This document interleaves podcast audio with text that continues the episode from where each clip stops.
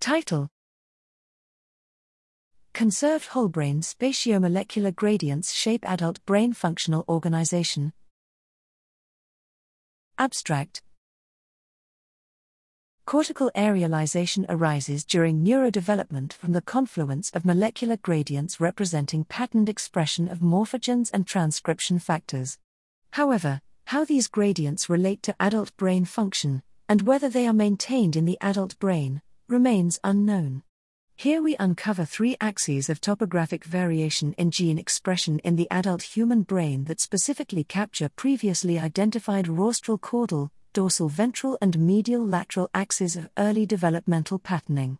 The interaction of these spatiomolecular gradients I accurately predicts the location of unseen brain tissue samples, 2. delineates known functional territories, and 3. Explains the topographical variation of diverse cortical features. The spatiomolecular gradients are distinct from canonical cortical functional hierarchies differentiating primary sensory cortex from association cortex, but radiate in parallel with the axes traversed by local field potentials along the cortex.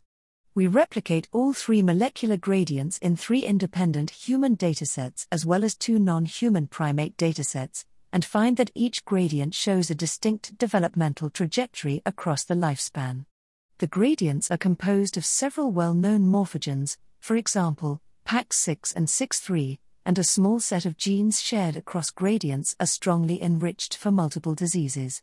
Together, these results provide insight into the developmental sculpting of functionally distinct brain regions, governed by three robust transcriptomic axes embedded within brain parenchyma.